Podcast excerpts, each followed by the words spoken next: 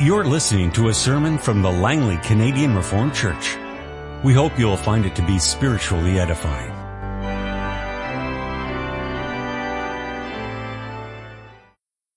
Let's now open our Bibles to the scripture reading this morning, Isaiah 44 verses 6 to 23.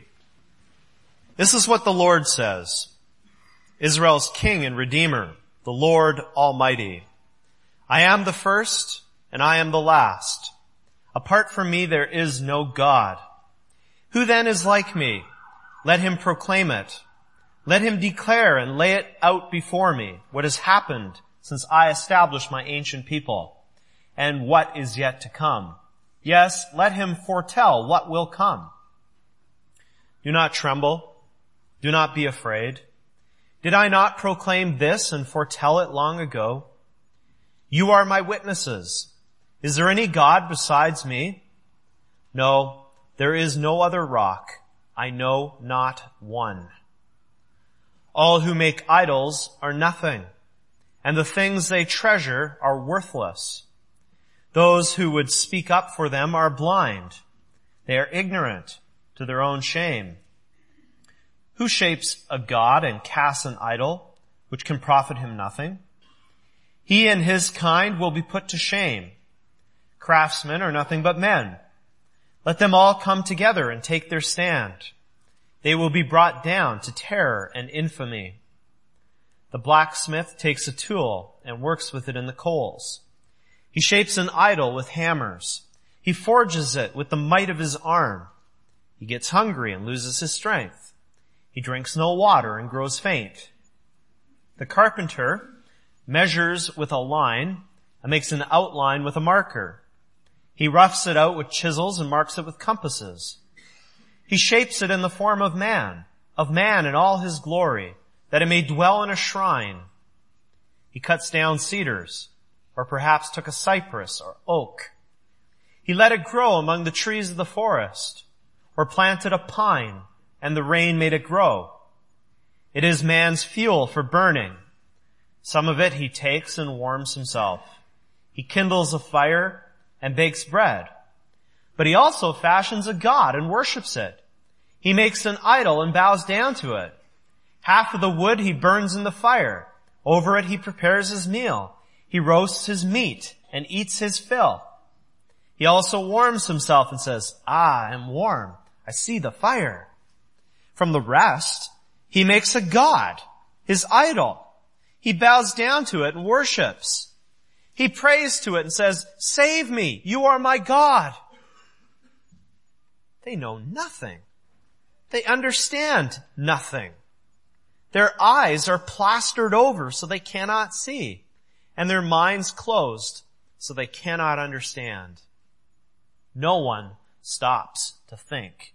No one has the knowledge or understanding to say, half of it I used for fuel. I even baked bread over its coals. I roasted meat and I ate. Shall I make a detestable thing from what is left? Shall I bow down to a block of wood? He feeds on ashes. A deluded heart misleads him. He cannot save himself or say, is not this thing in my right hand a lie? Here we come to the text for the sermon, verses 21 to 22. Remember these things, O Jacob, for you are my servant, O Israel. I have made you. You are my servant. O Israel, I will not forget you. I have swept away your offenses like a cloud, your sins like the morning mist. Return to me, for I have redeemed you. Sing for joy, O heavens, for the Lord has done this. Shout aloud, O earth beneath. Burst into song, you mountains, you forests and all your trees, for the Lord has redeemed Jacob. He displays his glory in Israel. Our text is Isaiah 44, 21 to 22. We have read that once already, but let's read it again. Remember these things, O Jacob, for you are my servant, O Israel. I have made you. You are my servant. O Israel, I will not forget you. I have swept away your offenses like a cloud, your sins like the morning mist. Return to me, for I have redeemed you. Beloved congregation, Christ Jesus. I'm sure many of you at some time or another have listened to a symphony, even if that's not your kind of music. Maybe you've heard Beethoven's Sixth, also known as the Pastoral Symphony. It's fairly well known. That symphony has a, a number of unique movements. One is very light-hearted, bringing to mind a beautiful day in a green meadow with a, a creek rolling by. Another movement evokes in your mind or is intended to evoke the experience of being in the middle of a raging thunderstorm. The music is meant to carry you from one scene to another. Well, the book of Isaiah can be compared to a symphony with a number of movements. Each of these movements has a, a different tone and a different character, but they all belong to that one symphony. It begins with some dark and foreboding movements. If you go through the first few chapters of the book of Isaiah, you read about God's wrath against the sinful pride of Judah. And that is a, a, threatening piece of music. But as we move further on in the book, we start to hear sweeter music. It starts off slowly, and it grows more and more intense. The notes become more joyful and more hopeful. Now our text is one of these more joyous movements in Isaiah's symphony. Isaiah brings the good news of God's salvation to the covenant people of Israel. Now these words, these gospel words, are addressed to the people of God as they are in exile in Babylon. That was God's judgment on them for their stubborn and prideful refusal to serve Him alone in His way alone. It was God's judgment for their idolatry and their covenant breaking. Now this unfaithfulness, it aroused, it stirred up the wrath of God, and it brought Judah's future into serious question. Would she remain in captivity in Babylon forever? And if that would happen, what would become of God's promises? In the midst of all this uncertainty, God comes with something that is certain. He comes with good news. He comes with the encouraging, the uplifting words of the gospel for His people. And so I preach to you God's word this morning with this theme, the God who forms His people also redeems them by His free grace. And we'll see that this redemption means that God's people must first of all remember their place, and second of all, return to their Redeemer. Our text begins by directing Jacob or Israel to remember these things. the first question we have to ask is, what exactly are these things? Well, to answer that, naturally we look at the verses right before our text. And what we find there is a penetrating look at idol worship. Isaiah reports the way God looks at the whole business. Quite bluntly, God finds it to be utterly ridiculous. A man takes a tree, he uses some of it to cook his supper, to uh, cook his meat and to bake his bread. He uses some of it to warm himself. And then the rest, he, he takes a chisel maybe or a saw or whatever and he, he molds it into an idol and he bows down to it and he worships it. And the way it's presented here, it's almost laughable. It's ridiculous. Idolatry is utter foolishness. And Israel should have known that. But many of them had forgotten they didn't forget out of weakness or frailty. No, they deliberately and willfully forgot. Instead of serving the only true God and Him alone and in His way, instead they had gone after idols. We can read all about that in the early chapters of Isaiah's prophecy. They had become enslaved to lifeless blocks of wooden metal. And that was one reason, an important reason why those people were now in exile. They thought that this idolatry was liberating. That it was freeing them from a God who they could not control. But Yahweh, the Lord, reigns as Almighty God. And there's nobody who can challenge His power or escape it. And that steps on a lot of people's toes. And it did so also for the people of Judah. They didn't want the sovereign God, didn't want to serve Him. And so they put it out of their mind that idolatry is slavery. That idolatry is foolish. They forgot that God's covenant people had not been formed so that they could be enslaved to worthless idols. God's people must always remember that idolatry is the way of fools. Doesn't matter what shape the idol might take. Doesn't matter what the idol's name might be. John Calvin once said that each of us is a little idol factory. Little, but very productive. And so also in our own day, idolatry comes with many names, comes with many shapes and many forms. But, as it was in our text, it is always foolish. It's that way in the sight of our God and it should be that way also in the sight of His people. And if God's people were to forget these things, they would suffer the consequences. Take the reign of Ahaz, for instance. King Ahaz lived during the time of Isaiah. He was one of the most notorious idolaters of the Old Testament. We're told in the Bible that Ahaz even offered up his own children, his own flesh and blood, to idols. And at that time, God warned Judah to forsake idolatry and turn to Him again. But they didn't listen. Well, God's judgment came furiously upon Judah for their disobedience. Came upon the people of Israel.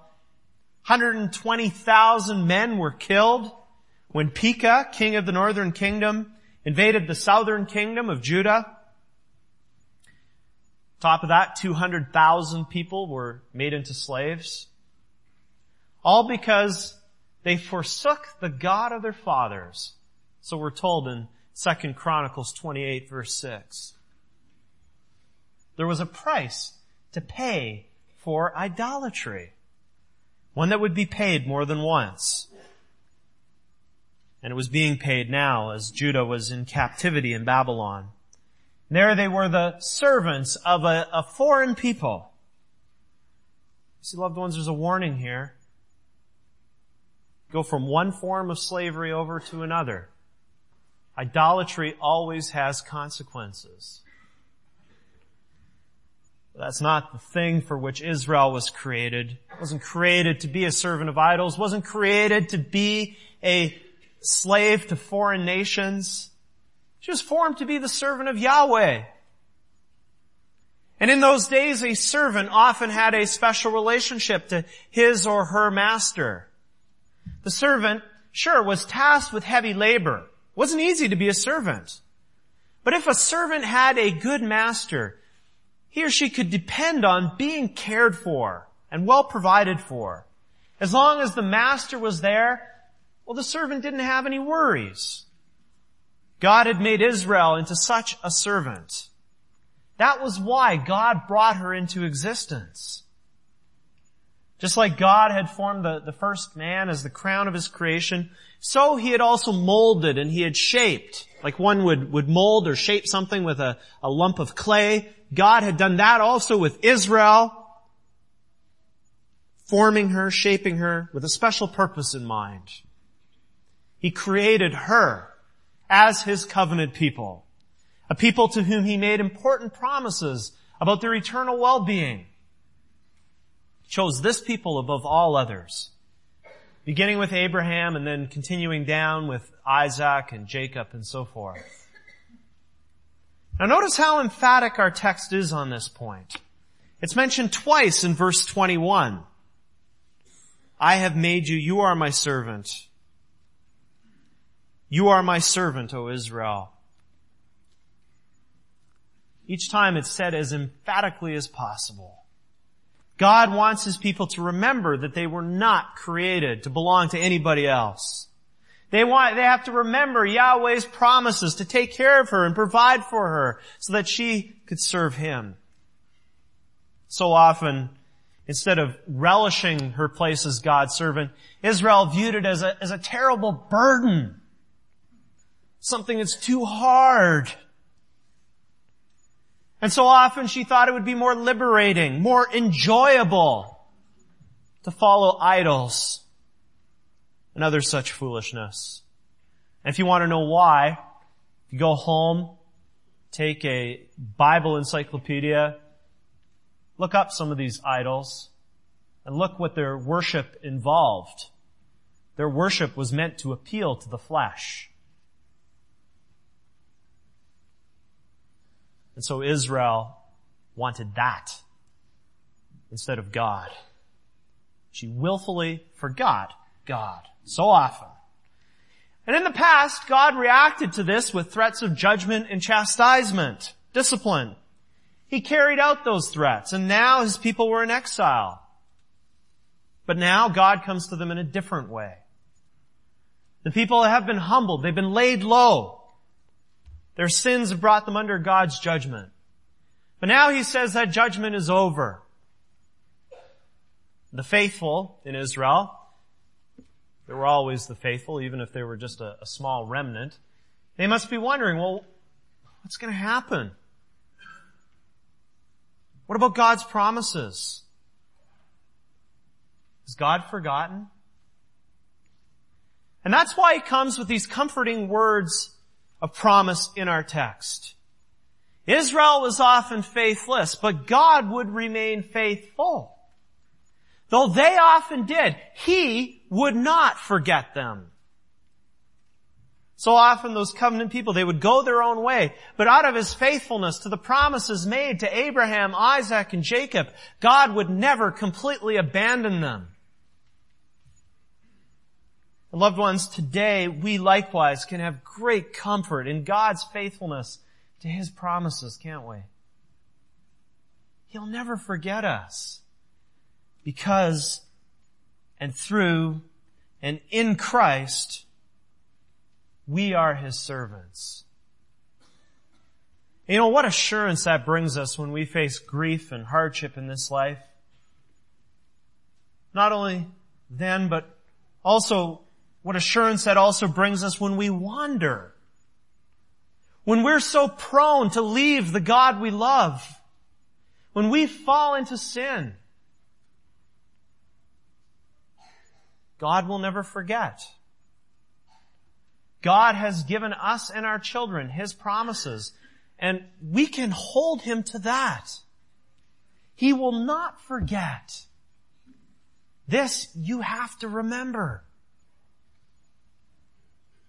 And that word remember, that's a, a special word in the Bible. It's what we can, we can call a covenantal term. It's meant in many places also here to direct people to God, to the God who is in a relationship with his people. Israel was often reminded to remember what God had done for them. Ah, we heard it when we read Deuteronomy 5. Remember that you were slaves in Egypt and that the Lord your God brought you out of there with a mighty hand and an outstretched arm. Remember over and over again. Not just because of the deeds themselves and the benefits that they, they received from them, the people of Israel received, but to point to the God who did it. Here too, Israel is directed upwards to her God, the faithful God, who would never turn his back on her. He's the God who would also redeem her from the foolishness of sin. They have to look back and remember what God has done. They have to remember the chains from which they have been set free. Remember how heavy those chains were. How those chains had imperfect edges that were so sharp. How, how cold those chains were at night. How hot during the day. It was miserable. Enslaving. And then they're also reminded of how great God's salvation truly is. Indeed, how great God truly is. How merciful and gracious. Not dealing with us according to our iniquities. Not giving us what we deserve. You see, brothers and sisters, God through these words is directing His people's hearts and minds back to Himself.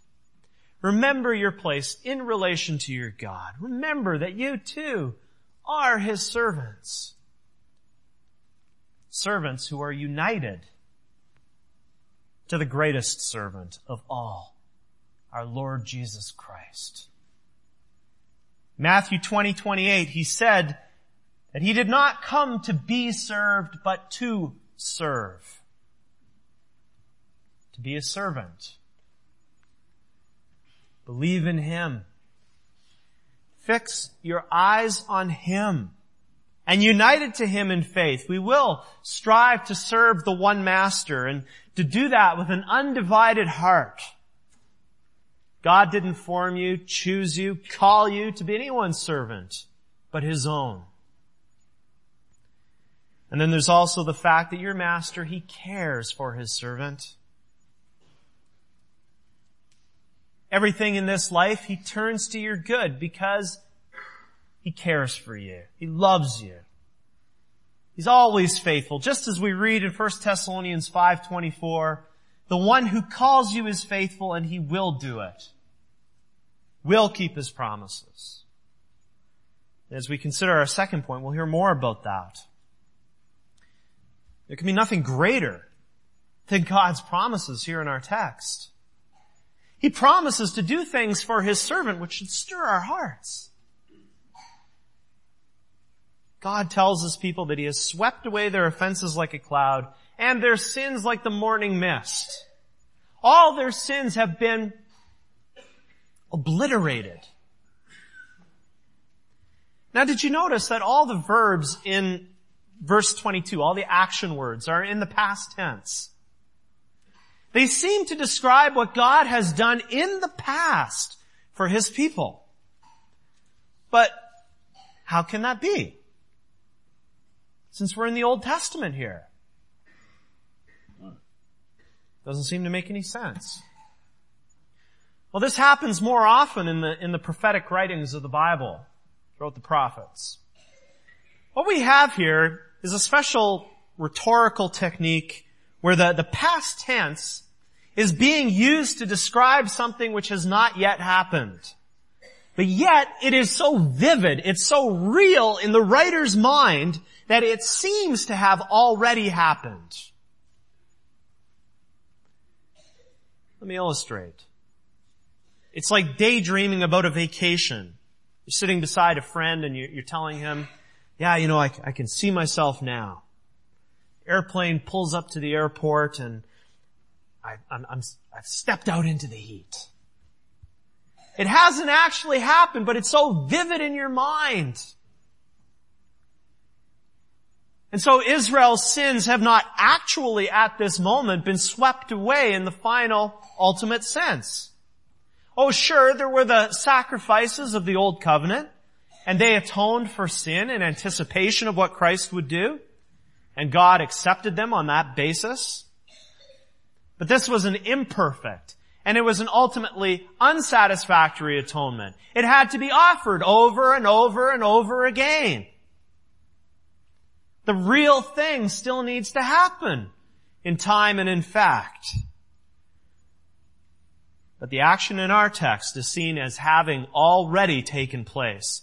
And that's because it is absolutely certain that it will happen. God is speaking from the perspective of His counsel and will.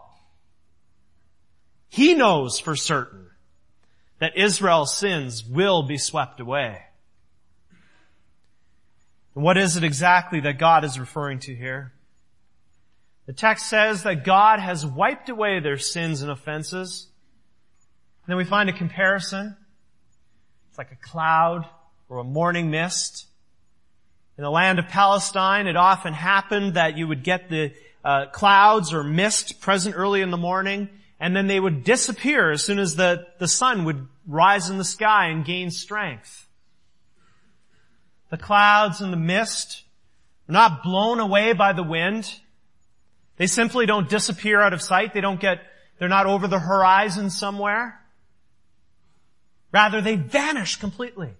Completely annihilated no longer in existence. They no longer block your view or obscure the sky. And it's just like that with the sins of the people of Israel. Her sins were blocking the way. They were obscuring the relationship between God and His people. They were an obstacle. And in that sense, these sins are nothing to wink at. Sin is serious and should never be underestimated as if it were a cloud or some light thing. But the amazing thing is that for God, these sins become as nothing. Through God's redemptive plan, God is going to make these sins disappear just like clouds and mist under the scorching sun. Sin is serious and God is holy and just. But He has a way to deal with it. So respect all those things and keep all those things intact. Israel can look forward to a time when their sins will no longer be an obstruction because they'll be completely gone. On that basis, God will redeem her. This redemption has two aspects more immediate redemption looks to the return of God's people from exile. They were going to be led back to the promised land. There they would return to the communion with Yahweh which they had known in years past. Most importantly of all, that meant that they were going to rebuild the temple. And Yahweh would once again live among His people. He would be present there among them in the Holy of Holies. An end to this slavery is in sight. The God's people were also taken into the slavery of sin. That's the second aspect of this redemption. And sin must be paid for. In God's redemptive plan, He had the way. His only Son would be obedient to death on a cross. That would be the price to pay to buy back his people from sin and its effects. God would wipe away her sins with the blood of his precious son. With the bloody sweat that came off his forehead in Gethsemane. With the tears that rolled down his face in the midst of all his suffering. All of that would wipe away the sins of his precious servant. He would redeem his people through the suffering and death of our Lord Jesus. They wouldn't get what they deserve. Instead of wrath and judgment, they would get mercy. They would get free grace through Christ's work. And so then you see, don't you, how these these words of our text are a, a grand prophecy of the, the gospel of our Lord Jesus Christ. Here we find the good news of salvation. We find the work of our Lord Jesus Christ anticipated, looked forward to. Here we find the sweeping away of iniquities and sins. God who has redeemed his people. Find vivid and forceful speaking about God, the one who forms his people, the one who calls them, but also the one who acts and delivers them from both Babylon and, and more importantly from sin and evil. Israel herself is helpless. Helpless to do anything about her sin. But God is her Redeemer, the one who will never forget His promises. This redemption would be accomplished by our Lord on the cross. At that time, all the sins of God's elect were obliterated once and for all. Colossians 2, 13 to 14 says it, He forgave us all our sins, having canceled the written code with its regulations that was against us and that stood opposed to us. He took it away. What did He do with it? He nailed it to the cross.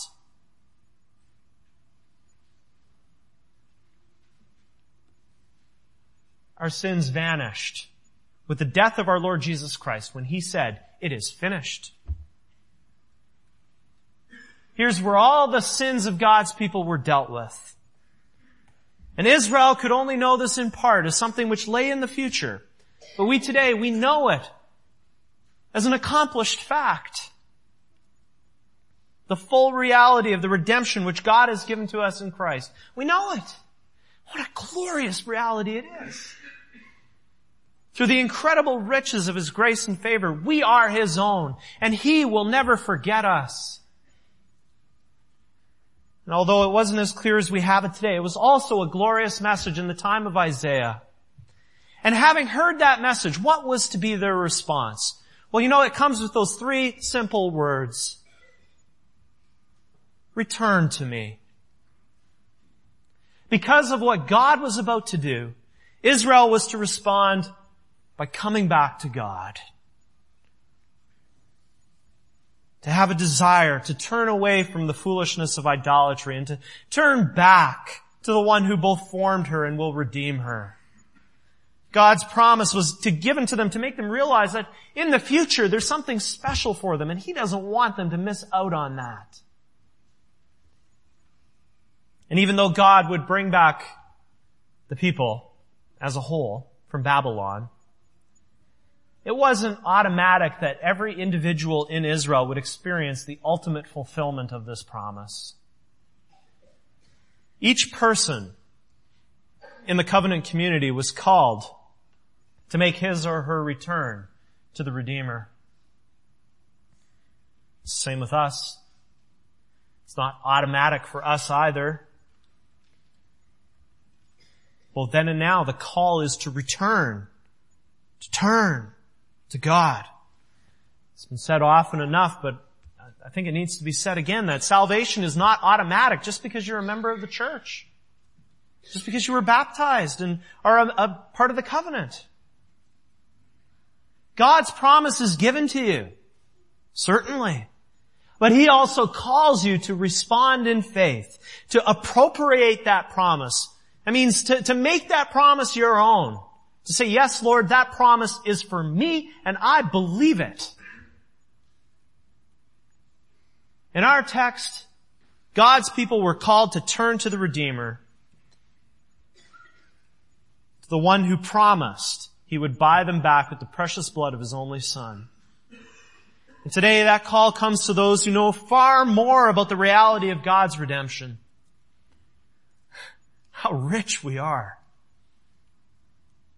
We have the full revelation of God's salvation, unlike Israel who could only know in part. And with that knowledge, how much more shouldn't we be led to continually turn to our God? Both corporately and individually, we have to constantly repent of our sins Time and again, we must turn to the Lord Jesus Christ in faith, trusting in our Redeemer alone for our eternal salvation. And so the message of our text definitely brings hope and, and joy to us today, doesn't it? What praise we ought to bring to our God for His redemption. Not only with our lips, but also with, also with our lives. You know, we're so rich. And seeing that, how can we be among those who run back to the foolishness of idolatry? How can we follow the steps of this world in which we live? Listen to the world in which we live. The message they tell us is that slavery to idols is freedom. Don't listen. Remember. Remember our distinct place as church in this world. We're different. He formed us to be His servants. And we have a special relationship with our Master. We must remember who our God is, the one to whom we belong, the covenant God, faithful day in and day out. Must always look to our Lord Jesus Christ, who bought us with His blood, who fulfilled the great promises of God for our salvation. And so with His Spirit in our thankful hearts, let's always turn and return to our God. Let's pray.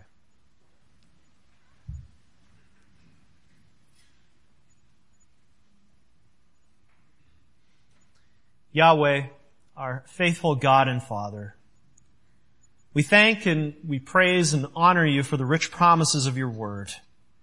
We thank you for choosing us to be your servants, even though there was nothing worthy in us to make us deserve this.